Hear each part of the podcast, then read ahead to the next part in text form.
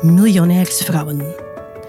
De taboe doorbrekende podcast waarin ik, Katrien van de Water, high-end business mentor, in gesprek ga met succesvolle onderneemsters over hun werk, hun leven en het pad naar 1 miljoen. Zelf ben ik miljonair sinds mijn 45ste en ik ontdekte dat er vele wegen naar Rome leiden. Ik neem je graag mee op reis. Het is mijn intentie om van overvloed het nieuwe normaal te maken.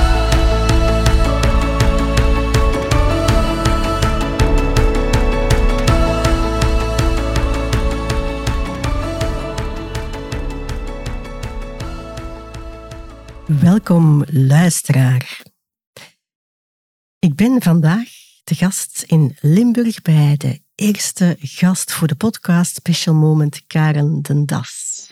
Karen, heel fijn dat je er tijd voor wilt maken. Vertel eens voor de mensen die jou nog niet kennen, wie ben jij en wat doe jij? Ja, met plezier trouwens. Heel fijn dat ik eh, jouw eerste gasten mag zijn. Uh, ik ben Karen den Das en uh, ik heb een IT-bedrijf sinds 2008. Ik heb dat opgestart vanaf de schoolbanken en uh, samen met mijn partner, dus mijn levenspartner, kende ik een half jaar. En we waren beiden zo ambitieus dat we zeiden: Oké, we gaan gewoon voor dat ondernemerschap. En we zijn heel snel gesprongen. En vandaag zijn we ja, 14,5 jaar verder ongeveer. Hebben we een team van zeven mensen en uh, goh, een 2000 klanten over Vlaanderen verspreid die we helpen met uh, IT, cloud en ook uh, softwareontwikkeling. Ja. Jij vertelde mij dat je twee bedrijven hebt. Mm -hmm. Dus het eerste bedrijf waar jij nu over spreekt is Datalink. Ja, klopt. Je hebt, daarnaast heb jij nog een bedrijf? Ja, ik heb daarnaast een, ja, eigenlijk een managementvernootschap, genoemd YOLO Management. En via dat bedrijf ja, doen we niet enkel het management van ons eerste bedrijf, maar um, verdeel ik ook een boek dat ik heb uh, uitgebracht samen met Lano Campus begin uh, dit jaar.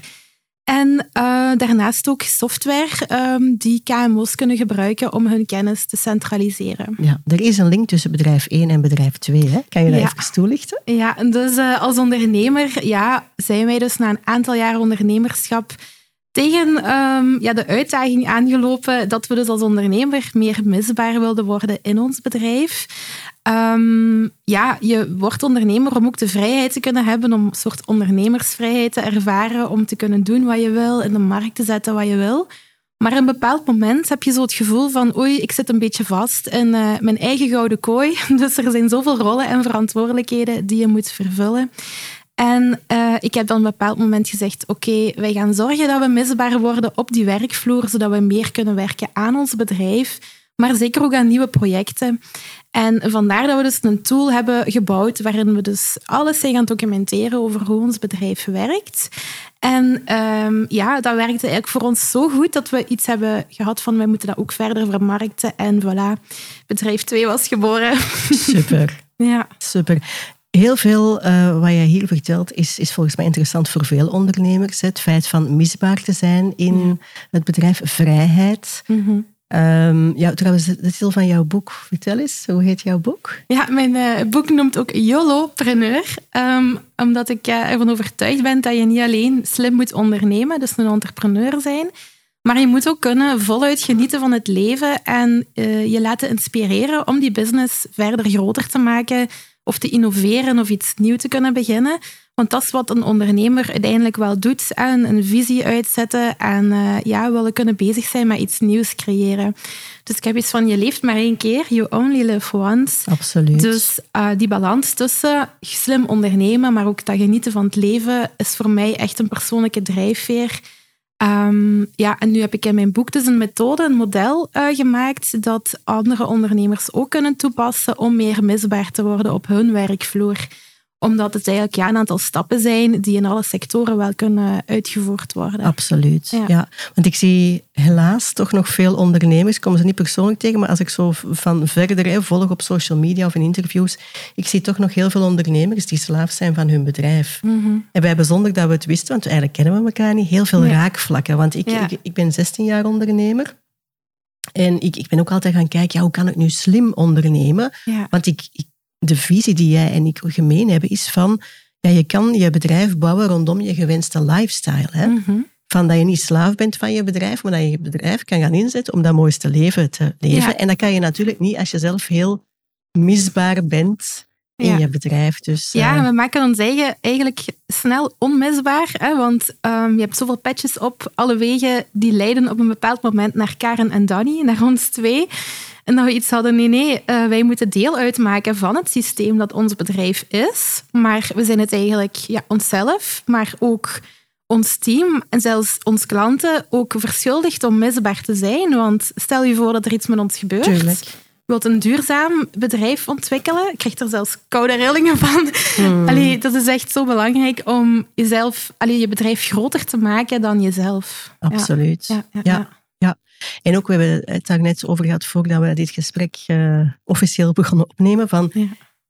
ja, als je echt iets heel moois bouwt, wil je niet dat dat bedrijf stopt met dat jij, om wat voor reden dan ook, hè, zou willen stoppen ooit. Ik bedoel, Ik heb mijn vorige bedrijf verkocht, maar ik ben wel heel blij dat ik het zo had gebouwd. Ik, ik had Ja. het mij misbaar gemaakt, want ik heb dat jarenlang vanuit Andalusië gerund. Ik was drie weken per maand in Andalusië, dus mijn bedrijf was al gebouwd volgens die principes. Ja. Waarschijnlijk niet zo goed als dat in jouw boek staat, maar het werkt. Het Ja, werkte wel. dat. Iedereen En, heeft daar zijn ehm, weg in En, natuurlijk. en op een gegeven moment was ik er eigenlijk mee klaar. En ja, als je dan heel misbaar bent, kan je ook niet verkopen. Dus, dus, en het is wel fijn dat je dat gedachtegoed, dat dat verder kan gaan. Ja, en en ja. dus ik zie er alleen maar voordelen in om ja, wat jij doet. Ja, inderdaad. Om je werkvloer zo te organiseren dat het ook zonder jou runt. En dat je als ondernemer het gerustte gevoel hebt van kijk, als ik er niet ben...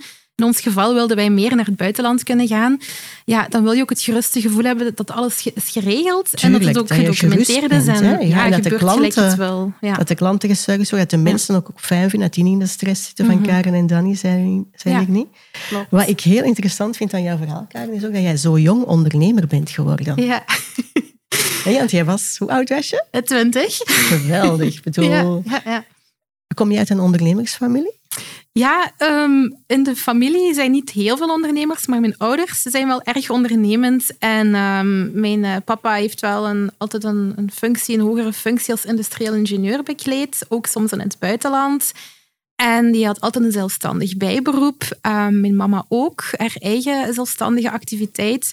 Dus er was wel veel ondernemerschap in het gezin. En eh, ik heb ook altijd meegekregen van, kijk, ja, je moet dromen en, en dan van een droom een doel maken en gewoon ervoor gaan. En eh, ja, dat is iets wat er bij mij dus al heel snel in zat en dat al heel snel begon te kwam er kriebelen. ook heel snel uit, hè?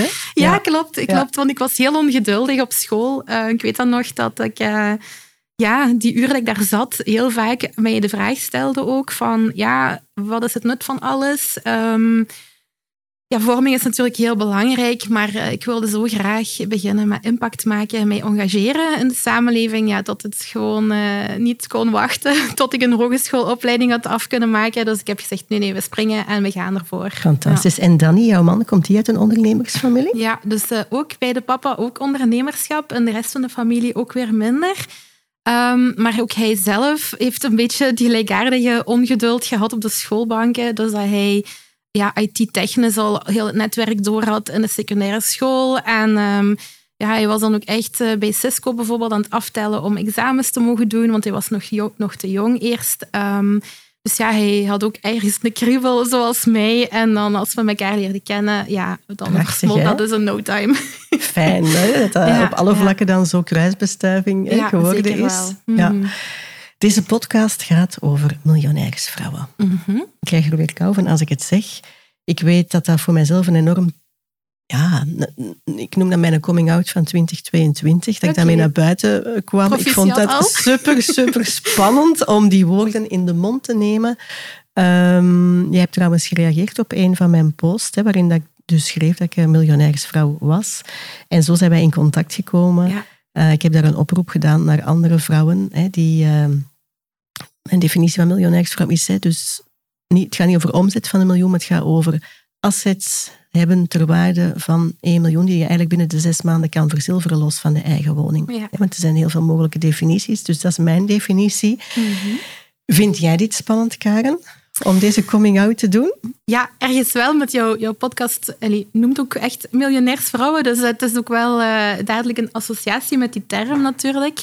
Maar voor mij is het niet dat ik ja, het, ja, het, uh, expliciet zou benoemen in een van mijn communicaties of zo. Maar um, ja, ik vind het wel heel tof om andere vrouwen te inspireren. Om ook echt, ja, als ze een drive hebben of doelen hebben, om daar gewoon voor te gaan. Dus ik vind dat heel tof dat je dit concept in de markt brengt en dat je die verhalen naar buiten brengt. Ja, en uh, iets waar ik zeker uh, heel graag aan mee werk. Dus ja. Mm -hmm. Vind je het spannend? Hè? Want, want ben je bang voor oordelen van anderen? Want er hangt een taboe op. op. We hebben het er net ook wel even over gehad, over vrouwen mm -hmm. en veel geld verdienen. Ja. Herken jij dat taboe? Wel, ik moet zeggen dat dat wel goed meevalt. Um, maar ik moet zeggen dat ik ook wel een typische ja, bescheiden Belgische ben. dus uh, dat ik uh, niet altijd snel ja, te koop loop met zaken of zo. Dus mensen in mijn naaste omgeving weten wel dat we het goed doen en dat we al bepaalde assets hebben en zaken hebben bereikt. Um, ik denk ook dat de personen die aangesproken worden door de podcast ook echt iets hebben van ja, hier wil ik naartoe werken of hier wil ik verhalen over horen. Dus in dat opzicht uh, vind ik het helemaal oké. Okay. Ik ben eigenlijk mm. ja, helemaal uh, oké okay mee. Ja. Fijn, ja, ja. Voor mij gaat dat ook niet zozeer over die miljoenen aan zich, maar over leven in overvloed. Ja, ja. Wat betekent overvloed voor jou? Goh, voor mij, overvloed wil zeggen um, ja, dat je ook geen zorgen moet maken dat er, uh, dat er niet genoeg is, van wat, wat niet genoeg ook voor jou zou kunnen betekenen. Um, bij mij is overvloed vooral overvloed in bewegingsvrijheid of ondernemersvrijheid. Um, als ik zou moeten hè, ondernemen en, en bepaalde zaken doen en echt mij vastvoel, zitten in die gouden kooi van daar straks, um, ja, dan heb ik het gevoel dat ik geen overvloed aan vrijheid heb. Dus uh, dat is voor mij heel belangrijk. Um, financiële overvloed ja, wil dan zeggen dat je toch ook um, ja, vergoed wordt voor alles wat je doet. Ik vind, je wilt wel een impact maken en zoveel mogelijk klanten, mensen helpen. En als dat dan naar jou terugkomt in de vorm van ja, ook financiële groei, dan is dat natuurlijk een fantastisch gevoel. Hè? Ja, mm. Dus dat is ook wel een stukje overvloed voor mij. Ja. Absoluut. Ja, dus ook de, na, naar waarde geschat worden mm -hmm. hè, door mm -hmm. klanten. Maar natuurlijk, dat begint met jezelf naar waarde schatten door een correcte prijsbepaling ja, te doen. Hè? Ja. Ja. En dat is ook een proces dat moet groeien. Want natuurlijk, als ik terugblik naar mijn eerste ondernemersjaren, ja, je begint from scratch. Wij hadden letterlijk gewoon wat spaargeld uh, voor de oprichting van onze zaak. En dan ben je al heel blij dat je, uh, dat je klanten hebt. Hè. Dus ze zijn ook begonnen maar echt ja, een lage tot gemiddelde pricing voor onze IT-diensten. En op den deur ja, definieer je die klant wel beter en dan wordt het aanbod ook wel gerichter. Maar dat is ook wel iets dat moet groeien, denk ik. Ja, je, je, je prijs vragen. Ja, absoluut. Ja, ja. absoluut. Ja. Uh, ik hoorde jou ook zeggen daar straks van, ja, wij spenderen ook veel tijd met onze kinderen. Mm -hmm. Dat hoort ook bij overvloed, hè? Ja, ja dat dus, is ook dus die vrijheid. Ja. Leven volgens jouw waarden en op jouw ja. voorwaarden. Hè? Kan je daar iets over vertellen? Wat, wat, wat, wat, wat dat je hoe dat concreet is voor jou, dat tijd spenderen met de kinderen? Want ja. jouw kids zijn 8 en 11, hè? Ja, mijn kinderen zijn uh, 8 en 11. En um, ik moet ook wel zeggen, het is sinds een jaar of drie dat wij meer die vrijheid zijn aan het ervaren ook. Um, die eerste jaren, pak toch zeker tien jaar van dat ondernemerschap, was het knokken, knokken en iets opbouwen. Alle... Fijn ook dat je dit zegt, want dat ja, hoort er ook bij. Hoort erbij, je moet dat ook weten, want uiteindelijk hebben wij al het geld geherinvesteerd. Hè. Mijn eerste loonfiches, dat is dramatisch hè, wat dat erop stond.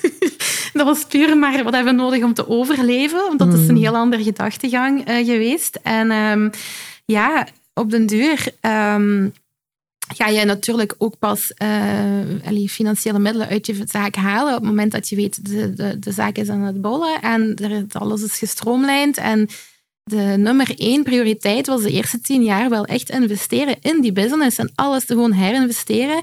En een bepaald moment begint dat te renderen. En dan uh, pas ja, zijn we ook eens een keer meer naar onze lifestyle en dan naar onze vrijheid gaan werken.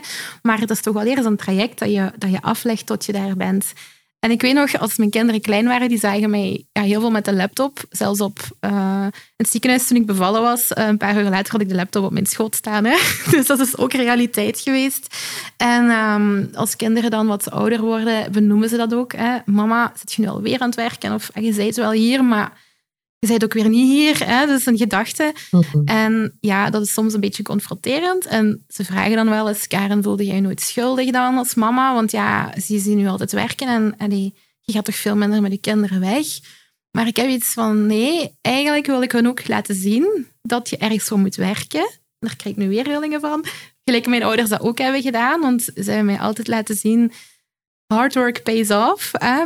En op een bepaald moment ja, is dat ook wel zo. En nu hebben we zoiets van, we gaan een paar keer per jaar op vakantie met de kids. Ehm, hobby's doen, in de weekenden altijd tijd voor hun, niet meer werken. Ehm, dus ja, ze hebben natuurlijk wel het hele traject zo'n beetje meebeleefd met ons. Ja. Prachtig ook welk voorbeeld, of dat zij dat, welke lessen dat zij meekrijgen, gewoon door, Ja. door in, in jullie gezin op te groeien. Ja. Ik denk nog een nuance die we mogen maken. Ik wil jou zeggen, hard work pays off, maar ik hoor jou daar straks ook spreken over slim werken. Want ik zie Mhm. heel veel ondernemers keihard werken, ja, maar niet altijd slim werken. En die komen nooit tot die vrijheid waar dat jij het Nee. nu over hebt. Hè? inderdaad. En ehm, ja, dus dat is ook belangrijk om op een bepaald moment eh, zaken in vraag te stellen hè, die je aan het doen bent.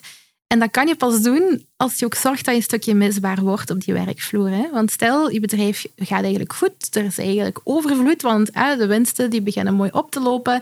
Ja, dan kom je op een punt dat je zegt, nu kan ik het ook eens wat slimmer gaan aanpakken, want moet ik wel zoveel uren aanwezig zijn? Ehm, zijn er nog andere dingen die ik in mijn leven wil doen?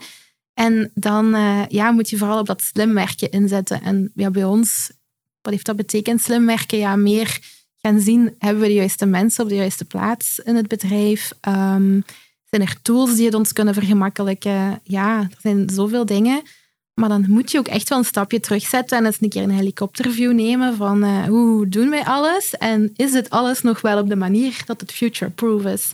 En kan jij iets Ehm, vertellen? Ik heb een podcast over jou hè, Ja. beluisterd over hoe dat jij een helikopterview neemt. Wat, wat doe jij concreet, Karen? Ja. Ik vond dat heel inspirerend. Oké, over mijn vrijdag misschien. Ja, ja, ja, ja, ja. ja. Dus ehm, het is ook begonnen met elke week in de agenda een uurtje te blokken. Hè, omdat ik iets had, dat is een uurtje dat ik eens ga werken aan een bepaald iets, een knelpunt in, de, in het bedrijf bijvoorbeeld. En dat is gegroeid naar anderhalf uur, een halve dag. En op den duur heb ik gezegd Friday, Strategy Day. En ik noem dat mijn vurige vrijdag. En dat is eigenlijk de dag dat ik ja, het vuur wil aanwakkeren in het bedrijf, in het team. De zaken weer doen vooruitgaan. En dat ik ook dingen in vragen begin te stellen van oké, dit is ons proces nu voor administratief iets bijvoorbeeld. Is het nog altijd het juiste? Dus ja, ehm, ja, dat is mijn helikopterzicht wat ik elke week dan neem. En ook een bepaalde sport, hè, dat je dan dat je zei, ik ga soms een paar dagen weg.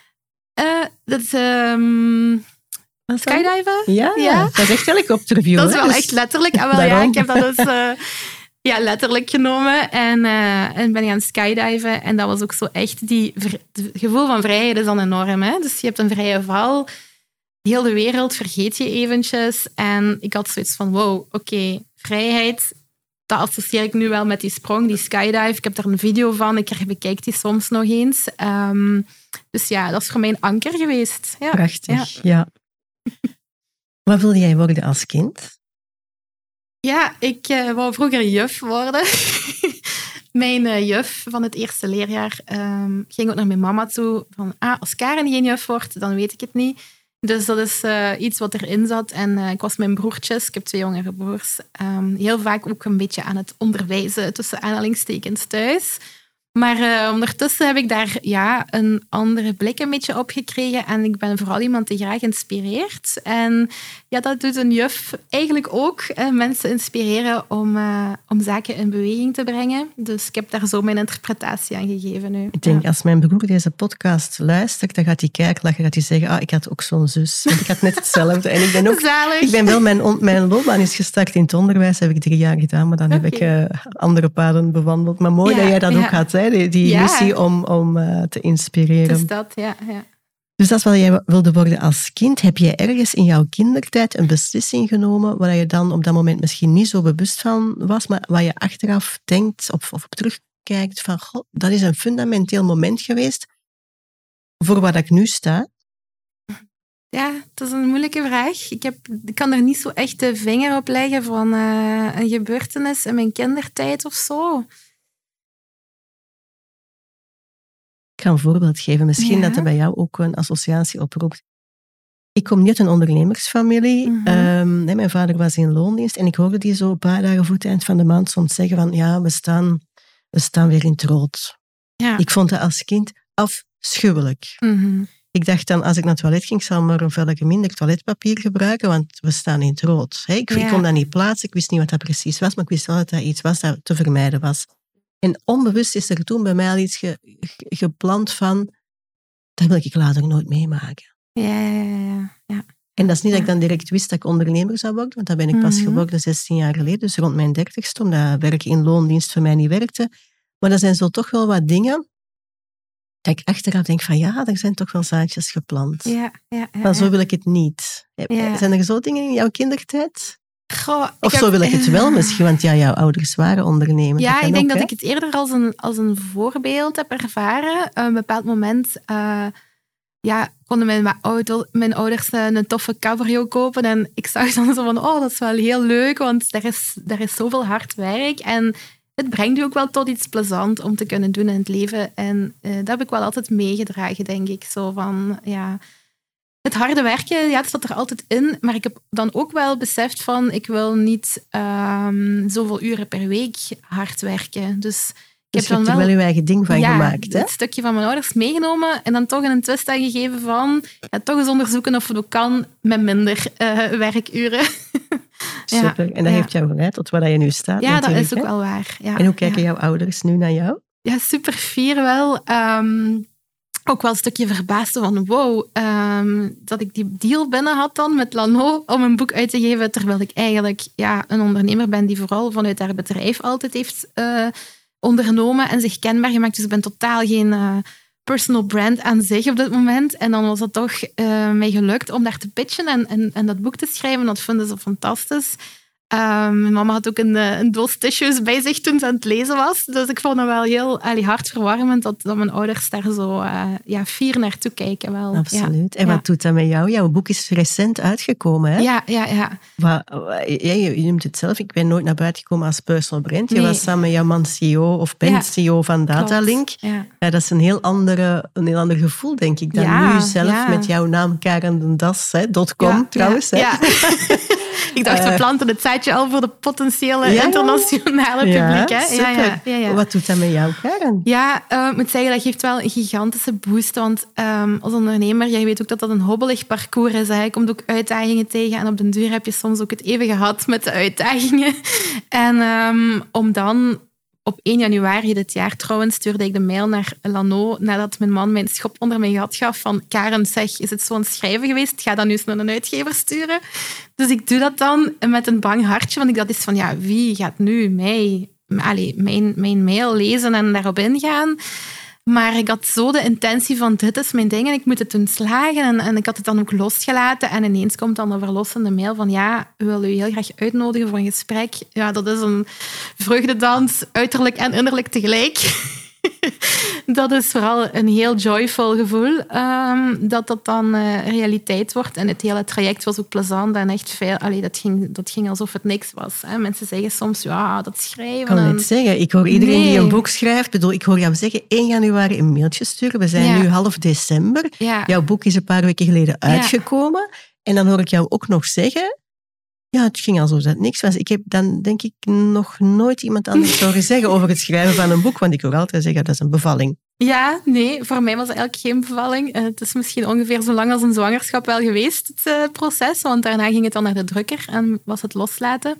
Maar ehm, dat is ook als je, denk ik, als je iets doet vanuit, ehm, vanuit je, je ware passie of zo. En, en Mm. mijn hoger doel was ook echt wel inspireren en andere mensen verder helpen. Mm. Ja, dan is dat moeiteloos. Eigenlijk is dat dan moeiteloos, ja. Ja, en je hebt ook je misbaar gemaakt in je bedrijf, waardoor je ook Mhm. tijd hebt. Dus die een boek is niet geschreven tussen twee en vier uur s'nachts. Ja, nee, nee, nee, nee, nee. Dat is tijdens die weken dat ik eigenlijk had vooropgesteld om dan weg te kunnen gaan naar het buitenland of zo, Ja, is mijn schrijftijd geworden. En eh, ja, voor mijn passieproject, hè. Ja, ja. ja, Dus dat gaat jou waarschijnlijk ook in een nieuwe fase in jouw ondernemerschap brengen. Hè? ja, ja, inderdaad. Ja. Het is mooi ook hoe dat jij het ondernemerschap zelf boeiend houdt en niet Mhm. blijft hangen in iets wat dat wel werkt, Ja. dat, dus dat je jezelf continu blijft uitdagen. Ja, dat is wel zo. En uh, ik ben niet zo iemand die van de routine houdt. Ik vind het wel belangrijk dat er routine is. Want uiteindelijk, iets dat goed werkt, ja, dan moet je een routine inbrengen. Laat het dan maar zijn gangetje gaan. Maar uh, mijn echte passie is toch iets nieuws creëren. En dan moet je als ondernemer ook weten van, dit is wat ik graag doe. Dus daar moet ik mijn tijd dan ook maar in steken. Want sommige ondernemers zijn ook graag... Um, allee, de, de expert op de werkvloer. Hè? Dus die vinden dat het leukste Tuurlijk. wat er is. Dus dan moeten ze de andere taken rondom doen, maar zeker delegeren. Bij mij is dat echt uh, kunnen richten op het inspireren van mensen. Ja, jij ja. gebruikte zelf in ons voorgesprek het woord visionair. Hè? Ja, ja, ja. Prachtig. Ja. Ja. Ik ben ook blij dat dat ook meer en meer uh, verspreid wordt. Want ik denk dat er veel meer visionairs zijn dan dat ze zelf beseffen. Ja, en een visionair vastzetten in een routinewerk. Dat oei, oei, dat botst op de deur. Nee, en dankzij jouw boek en jouw programma, jouw automatiseringstool, kunnen er ook veel meer visionairs zich ontplooien. Hè? Voilà, ja, ja, ja. Ja, dat is waar mijn vuurtje van aangaat. Ja, ik voel het. Um, is miljonair worden ooit een doel geweest? Heb je daar ooit opgeschreven van ik wil tegen dan miljonair zijn? Nee, totaal niet.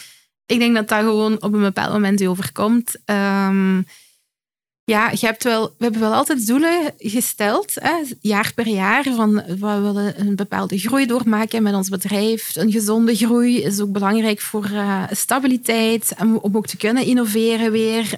Um, dus de eerste tien jaar waren dat heel veel businessdoelen eigenlijk. Op een bepaald moment hadden we iets van, ja, nu gaan we ook eens naar persoonlijke doelen meer kijken. Um, ja, en wij hadden dan het idee om uh, te gaan investeren in, in, in, een bouwproject in de Ardennen, in de bossen.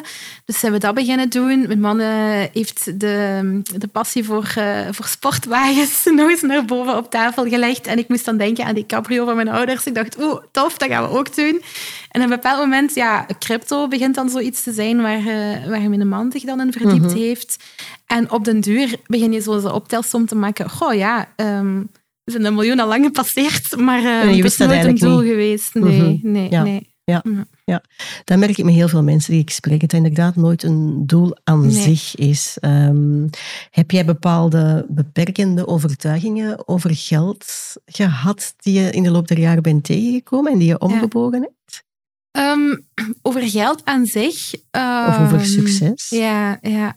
Het, geld, het geld aan zich niet zo direct, omdat ik geld altijd heb gezien als uh, iets waar je ja, voor werkt en inzet om naar je dromen, naar je doelen toe te werken. Dus um, is altijd wel gewoon ja, oké okay geweest. Maar op um, een bepaald moment ja, koop je dan met dat geld dus iets. Hè? Zoals bijvoorbeeld die sportwagen. Um, ik wil hem straks wel eens zien. Ik hou van sportwagens. Ja, dat gaan we zeker doen. Ik zal, ik zal hem eens tonen. En op dat moment ja, had ik wel iets van... Ja, maar ja, we moeten hier oprijden op ons parking. Hè? Want wij wonen achter de firma tot op heden nog. En um, ja, de mensen gaan dat wel zien. En uh, we gaan dat ook niet tegen iedereen vertellen. Hè? dus, dat is taboe, hè? Dat was echt een taboe. Hè? Dat, was, dat was voor mij wel echt een proces om daar oké okay mee te zijn. En ik weet niet waarom. Want uiteindelijk, mensen die dat dan zien, die zeggen wel, wauw, fantastisch. Eddie, dat werd tijd. Hè? We hadden dat lang zien aankomen. En je hebt al zoveel jaren gewerkt. Hè? Zelfs je studententijd een stukje een beetje opgegeven voor al direct te gaan ondernemen. Zeg, je mocht je toch eens een keer verwennen met zoiets. En dus de reacties waren eigenlijk vrij positief. Allee, die van onze naasten. De rest interesseerde die op den duur al niet meer zo. Maar het is voor, voor mezelf wel een proces geweest om te zeggen van ik neem hem zelf eens mee en ik ga eens ergens mee naartoe en het is helemaal oké. Okay. Mm, ja, dat kan ik ja, me voorstellen. Ja. ja. ja. Um, de reacties, ik wil jou zeggen directe omgeving, verder, verder interesseert me directe omgeving. Ja. Ervaar jij jaloezie? Dat valt goed mee. Um, de mensen waar we echt een, een hele warme band mee hebben en zo, helemaal niet. Dus die, mm -hmm. ja, die, zijn, die, zijn, die benoemen ook vaak van zeg knap. Hè? Of wat is het volgende waar je ons mee gaat verrassen? Zo, hè? Die leven er echt helemaal in mee. Dat is zo tof. Um, ik zie dat vooral als empoweren ook, ook als dat geen ondernemers zijn. Allee, dus we hebben daar echt wel heel, een heel fijn netwerk. Um, ik denk daarnaast ja, zijn er ook wel mensen die je minder vaak ziet of die een beetje meer op afstand blijven, omdat ze zich misschien ook een beetje spelen en, en, het, ja, en niet hetzelfde bereiken of zo. Ja, dat kan voor sommige um, mensen confronterend zijn. Ja, hè? en dat is nu wel iets wat me af en toe eens opvalt, maar het is niet dat we daar eh, negatieve reacties rechtstreeks van ontvangen hebben of zo, Mm. dat niet. Hè? Ja. Maar soms dat mensen zich een beetje ja, zelf beginnen wegsteken of zo. Ja. Ik krijg die vraag ook vaak hè, van klanten die bij mij aankloppen. Ik ben high-end business coach en ze gaan dus echt zich profileren in dat hoge segment. En dan zeggen ze, ja, ik, vind het allemaal, ik, ik zie dat helemaal zitten, maar ik wil mijn, mijn huidige vriendenkring niet totaal verliezen. Hoe is dat Ja. bij jou? En als ik dan kijk, ik heb vijf hele goede vriendinnen die ik Ja. al twintig of al dertig jaar ken. En er zijn er veel, ik denk de meeste zijn geen ondernemer. En dat gaat perfect samen, maar dat Ja. komt omdat zij heel gelukkig zijn met het leven wat zij hebben. ja, klopt. Ja. En als mensen gelukkig zijn in het leven wat ze hebben, en dat Mhm. hoeft daarom niet als ondernemer of ook niet als miljonair of whatever, nee. dan kan dat wel. Maar als Ja. mensen van binnen ongelukkig zijn, dan is dat wel heel moeilijk om dan nog jezelf te kunnen zijn. ja, hè? ja. En ik denk dat daar een mooie aansluiting is ook op jouw eerdere vraag over wat is overvloed. Ik denk ook ehm, overvloed aan, aan het positieve bekijken van de dingen. Hè? Dus ehm, ik vind een positieve mindset, dat is zo belangrijk. En dat is ook wat ons en onze naaste vrienden met elkaar verbindt. Ehm, iedereen heeft doelen, maar en het niveau van die doelen dat mag variëren. Maar zolang je echt dezelfde waarden koestert, Ja, dat is mooi. dan is die vriendschap of, of, of die familieband eigenlijk top. En dan gaat dat niet, ja, dan gaat zelfs geld of, of iets wat je bereikt niet aan tussenkomen. Hè. Het gaat echt Prachtig. puur over die waarden als mens. Ja. Maar ik ben heel blij dat je dat benoemt, want dat is bij Ja. mij ook de insteek. Mensen zeggen, Ja. oh, maar je hebt het altijd over geld. En ik denk, ja, maar dat, dat geld aan zich is geen doel, maar het Nee. geeft wel eh, informatie over op welk niveau dat je het spel speelt. Mhm. En het spel spelen op hoger niveau, daar is gewoon heel, dat zijn heel andere dingen te beleven. Hè? Dan, dan, dan gaat de wereld voor je open. Dat moet ik jou niet vertellen. Hè? Ja, klopt ook. En, en eh, ik denk, ja, de, uw echte vriendschappen, die, eh, die gaan daar, die, daar komt ook niks tussen. Hè? Ik daar is gewoon wederzijdse appreciatie. Wij ook voor hun. De Mm. keuze om niet in het zelfstandige leven te Mm. stappen, bijvoorbeeld. Ehm, ja. En als mens verandert, en wij zijn ook niet als mens veranderd. Ehm, Dat is ook een hele interessante. Misschien dat het soms wel gebeurt, ik weet het niet. Maar vriendinnen die echt al zo lang meegaan, en van in de kleuterschool zelfs, die, die noemen ook van, kijk, je bent nog altijd Karen van vroeger. Ehm,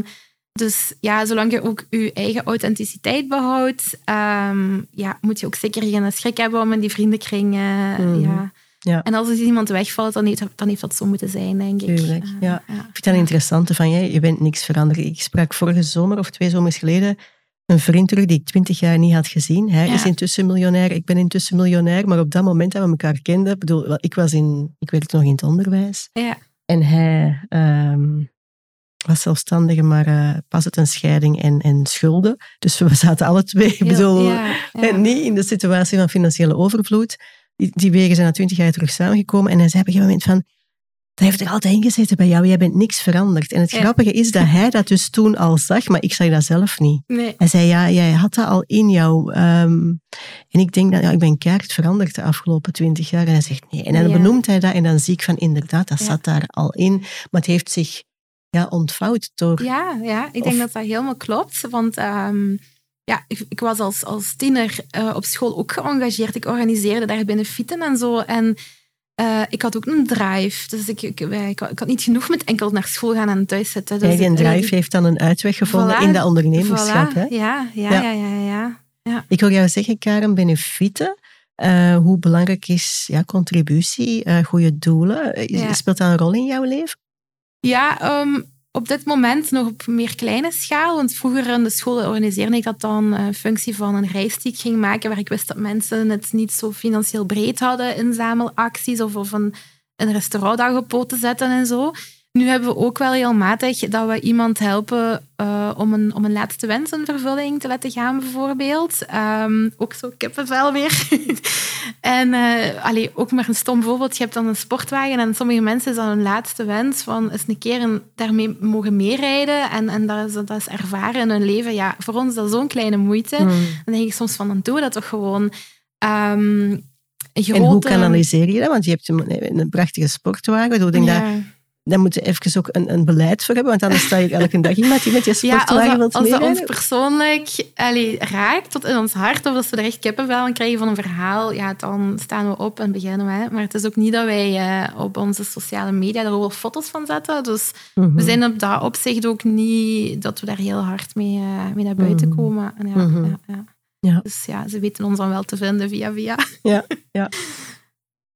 Leergeld, hè? dat is ook een woord dat ik vaak gebruik in, in, in de prachtige reis van het ondernemerschap. We hebben allemaal leergeld betaald om Ja. tot een bepaald moment, hè, een bepaald punt te komen. Ik hoor jou wel zeggen, ja, in mijn studententijd, ik heb eh, gewerkt. Ja, Eh, als jouw kinderen klein waren, laptop op school, hè, paar Ja. uur bevallen, laptop.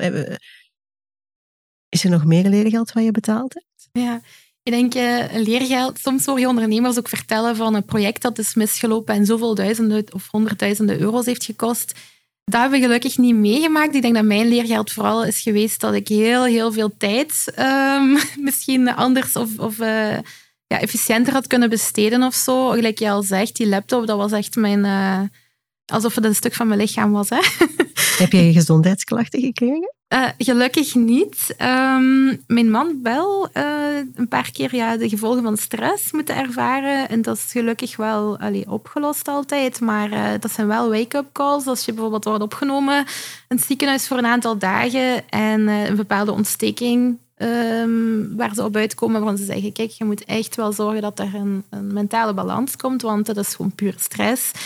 Dan ja, beseft je dat wel even. Ja, ja, ja, ja, En Mhm. ook, ehm, ja, mijn mama is een tijdje ziek geweest, dat ik ook wel eh, een, een belangrijk besef had van, kijk, als ik nu nog altijd de Karen met de laptop ben, eh, van s morgens tot s avonds, ja, dan gaat er wel heel wat quality time zijn die ik aan het missen ben. En eh, ja, dat was voor mij ook wel een moment van, hola, ehm, wij moeten hier maken dat we met de mama ook fijne dingen kunnen gaan doen en eens een paar vakanties hun meepakken. Prachtig. En dat kan alleen maar als je misbaar bent, ja, hè? Ja, ja, ja, ja, ja, ja, klopt. Mhm. Wat is jouw moeilijkste moment geweest in jouw ondernemerschap? Goh, dat is een moeilijke vraag. Ik denk je vooral, ehm, als je groeit met je bedrijf, ja, het kan geen one-man show blijven, ook niet voor ons twee. Op een bepaald moment moet je aannemen, moet je dat team bouwen. En ik vind, ehm, ja, de juiste mensen op de juiste plaats dat goed doen lopen en ook durven afscheid nemen als je ziet dat het niet goed loopt. Mm.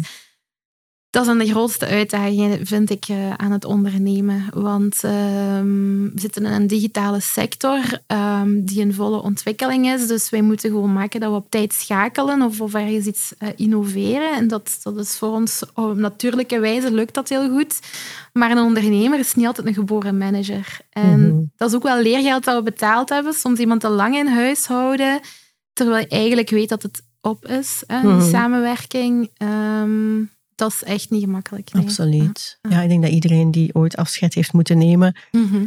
dat herkent. Hè? Als, Ja. dat- als je in loondienst bent, is dat toch nog anders dan ja, iemand ontslagen dan als het je eigen bedrijf is. Hè? Ja, ook iemand aanwerven is ook veel moeilijker in je eigen bedrijf dan. Ja, eh, klopt. Ja, ja. ja. ja, inderdaad. de wet van, even een ander onderwerp. De wet van aantrekking Ja. en energie. mhm. Zegt jou dat wat?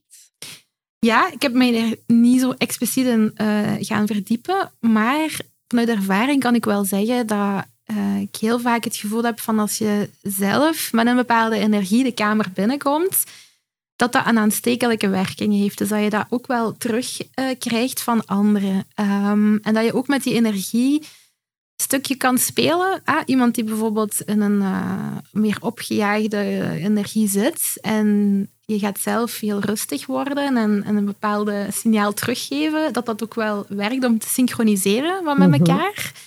Ehm, ja, en dan de law of attraction. ehm, wat, wat ik ook wel elk jaar doe, is op het begin van het jaar mijn vision board maken.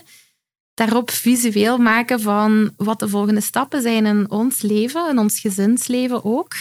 En ehm, daar ook echt mee bezig zijn. Dus dat heel veel voor ogen houden en, en ook eh, daar kansen in zien en die ja, ook een stukje aantrekken. En het is door iets te visualiseren dat je soms ook ineens tot een ingeving komt van ah, zo gaan we dat nu in de praktijk ook doen. Ehm, dus ik geloof wel dat er... Dat er eh, dat Dus je bent daar wel bewust mee bezig. Hè? Ja, precies, dan toch wel. Hè? Ja, hè?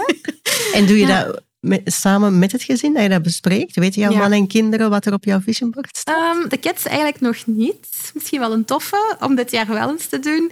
En ze zijn groot genoeg om mee, om mee Ja. hun dromen kenbaar te Ja. maken, wat ze misschien graag zouden willen doen. Hè? Dat is een hele toffe, dat gaan we doen.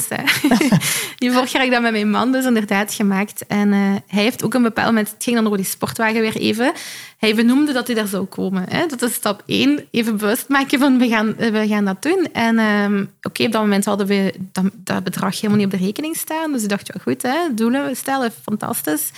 Maar ehm, hij was dan elke avond daar video's van aan het kijken. ehm, ja, vlogs over aan het bekijken. Dat werd gewoon heel veel getoond en benoemd. En op een bepaald moment wordt hij 's morgens wakker met het idee zo van, ik weet hoe we het gaan regelen. Hè? Dus hij had daar een heel praktisch plan bedacht in zijn dromen. en dan hebben we dat gewoon vastgepakt en uitgevoerd. En ja, een paar maanden later was het er. Prachtig. Dus ik geloof zeker, je moet zelf, ik denk dat dat de eerste stap is, zelf heel hard geloven in waar je naartoe wilt. En ook gewoon weten dat het zal gebeuren. En ook het jezelf gunnen. Hè? Ja, Die self-love absoluut. is ook Ja, cruciaal. Hè? Ja, want ik denk dat je jezelf heel vaak afremt. Absoluut. Ehm, Wij zijn vaak ja, de grootste ja. saboteur van onze eigen verlangens. Hè? Voilà, voilà. Ja. Ik vind dat een belangrijke nuance in de, hè, de wet van aantrekking. Dat is die self-love, van jezelf dat echt te gunnen, dat je dat mooiste leven mag leven. En ook, en dat is ook een belangrijke nuance, waar ik dan de afgelopen tijd zelf veel, veel rond aan het werken ben, is stappen in, in die identiteit van die succesvolle jij, in die Ja. identiteit van de persoon die zo is. En niet mentaal, want ze zeggen, ja, doe alsof dat al zo is. Nee. Maar dat is voor mij een mentale constructie, maar echt op energetisch vlak in die identiteit stappen Ja, ja. dat is voor mij toch wel nieuw en ook een belangrijke toevoeging aan alles hè, rond Ja. wat er geschreven en gezegd wordt van ja, dat die, is ook zo. van En eh, van aantrekking. ja, het is ook belangrijk om een bepaalde weerbaarheid te hebben hè, als Absoluut. persoon. Ehm, het is ook bij mij niet altijd even sterk geweest. En het is ook door te zeggen van ik ga nu in mijn toekomstige ik een keer stappen, dat je ook iets hebt van oké, eh, dat is ook een beetje een, ja, een boost en, en een krachtig gevoel eh, krijgen als mens, vind ik. Ja. Dus jij zegt dat ook in die, in die Mhm. identiteit, identiteitsstappen van die toekomstige ik. Dat is exact wat ik bedoel. Waar Mhm. haal jij de inspiratie want, om dit te doen? Is dat iets dat je van jezelf weet? Ehm, Of word je daarin gecoacht? Of lees je daar Nee. boeken over? Nu, ik heb wel een aantal boeken gelezen. Eh, Think and Grow Rich bijvoorbeeld. Ja. Dat is een boek met heel wat basisprincipes die je de eerste keer toen ik dat las, jaren geleden, die ik daar niet altijd kon snappen op de manier dat ik ze nu snap. Ehm, maar eh, dat bijvoorbeeld, hè. Ja. En, en dan... Gelijk dat vision board en zo, dat zijn zo wat tools. Ja, je leest daar eens over en je begint dat te doen. Maar het is niet dat ik daar ergens een coach... eh, nee, nee. Nee, mooi hoe dat je toepast. Ja. Jij werkt als vrouw in een, in een IT-sector, in de mannenwereld. Dus we Ja. hebben over vrouwelijke en mannelijke energie en balans. Daartussen, waar denk jij dan aan en hoe Ja. pas je dat toe? Ja, en eh, ik denk dat mijn man en ik samen dan het goede voorbeeld zijn eh, tussen de mannelijke en de vrouwelijke energie. En ehm, we hebben ook heel duidelijk onze rol afgebakend op basis van die mannelijke energie en de vrouwelijke energie. En eh, hij is heel sterk analytisch, ook als ondernemer. Dus hij is ook meer echt eh, bezig met het bouwen van systemen en, en, en, de, op de werkvloer zelf. En ja, ik heb meer een creatieve eh, energie ook zo, die, die, die bij mijn talent het meeste past. Dus ja, mijn rol is daar ook rond gebouwd in de, in de firma, meer rond het brand en onze marketing en zo werken. Ehm, en de toekomst waar we naartoe gaan. Ehm, dus ja, wij hebben dat echt op, helemaal doen aansluiten op onze rollen. Prachtig. Ja, ja, Ja. ja. Een laatste vraag, Karen. Wat wil jij de luisteraar die nu denkt, ik wil ook miljonair worden? Want er zijn een aantal mensen die mij berichtjes hebben gestuurd van, ja, ik wil ooit in jouw podcast komen. Wat wil jij hen vooral meegeven? Ja, ik denk vooral ehm, dat miljonair zijn moet niet per se het centrale zijn op uw vision board of op uw, of hoe je het ook maakt. Hè. Ehm, vooral van, ja, hoe wil je dan hoe wil je dan dat je leven is ingericht? Hè? Wat is jouw echte doel? Wat, wat is jouw ideale leven? En dan dat reverse engineeren naar waar sta ik nu en wat zijn dan die eerste stappen die ik moet zetten? Ehm, want ja, dat miljoen, dat is niet dat je dat op jouw bankrekening wilt. Die gaat, zoals jij zei in het begin, dat in assets gaan verspreiden die ook nog een rendement hebben aan zich. Dus uh, ja, maak eens heel duidelijk van wat is jouw ideale leven. En dan dat reverse engineeren, dat werkt echt wel. Want um, dat lijkt nu nog zo ver af hè, om daar te geraken. Maar wat is dan die eerste stap wat je kan zetten, die heel gemakkelijk overbehapbaar is. En voor je het weet, uh, ben je 10, 20, 30 stappen vooruit. Absoluut, ja. absoluut. Dankjewel. Nog één ding. Is er mm -hmm. iets waarmee wij jou kunnen helpen? Oh, daar had ik nog niet over gedacht. Jouw boek kopen misschien? Ik weet het niet. Of de kerstboom? Ja. Of, uh... ja. Jawel, um, ik zou het zeker heel tof vinden om, um, om ook van de luisteraar te horen van welk inzicht dat je uit de podcast meeneemt, wat, wat van mijn verhaal triggert of spreekt okay. aan. zou zo fijn zijn om te weten. En inderdaad, uh, heeft mijn verhaal jou geïnspireerd? Ga dan ook zeker in mijn boek Jolopreneur lezen, want daarin vertel ik nog veel meer over mijn ondernemersavontuur, maar ook ja, hoe dat je echt jouw business bouwt uh, op een manier dat het zonder jou kan. En, um, en ja, hoe kunnen mensen jou volgen op social media? Dus uh, je kan via mijn website gaan, dus karendendas.com. En via Instagram, uh, yolo.preneur, mij ook okay. vinden. Ik ga ja. dit ook in de show notes zetten, Top. dat heel veel mensen jouw boeiende avonturen kunnen volgen. Fijn. Karen, Dankjewel. heel erg bedankt voor dit openhartige gesprek en heel veel succes. Dank je en met heel veel plezier. Bedankt dat ik ook jouw eerste podcastgast mocht zijn. Yes. Ik vond het echt heel tof. Dank je. Laat dit verhaal een inspiratie zijn voor jou om na te denken over hoe jij wil werken en leven. Mogelijk herken je jezelf voor een deel in dit verhaal. Alles begint met een verlangen en het zetten van een concrete stap. Er is zoveel mogelijk. Ook voor jou. Vond je dit gesprek interessant? Scroll dan helemaal naar beneden in de lijst op de podcastpagina en schrijf daar je review. Zo help je me om meer mensen te bereiken. Dank je wel alvast. Heb je graag dat ik met je meedenk op je pad om ook miljonairsvrouw te worden, zodat jij dagelijks joy, ease en abundance ervaart? Vraag dan een gratis strategie-sessie met me aan via de link in de show notes.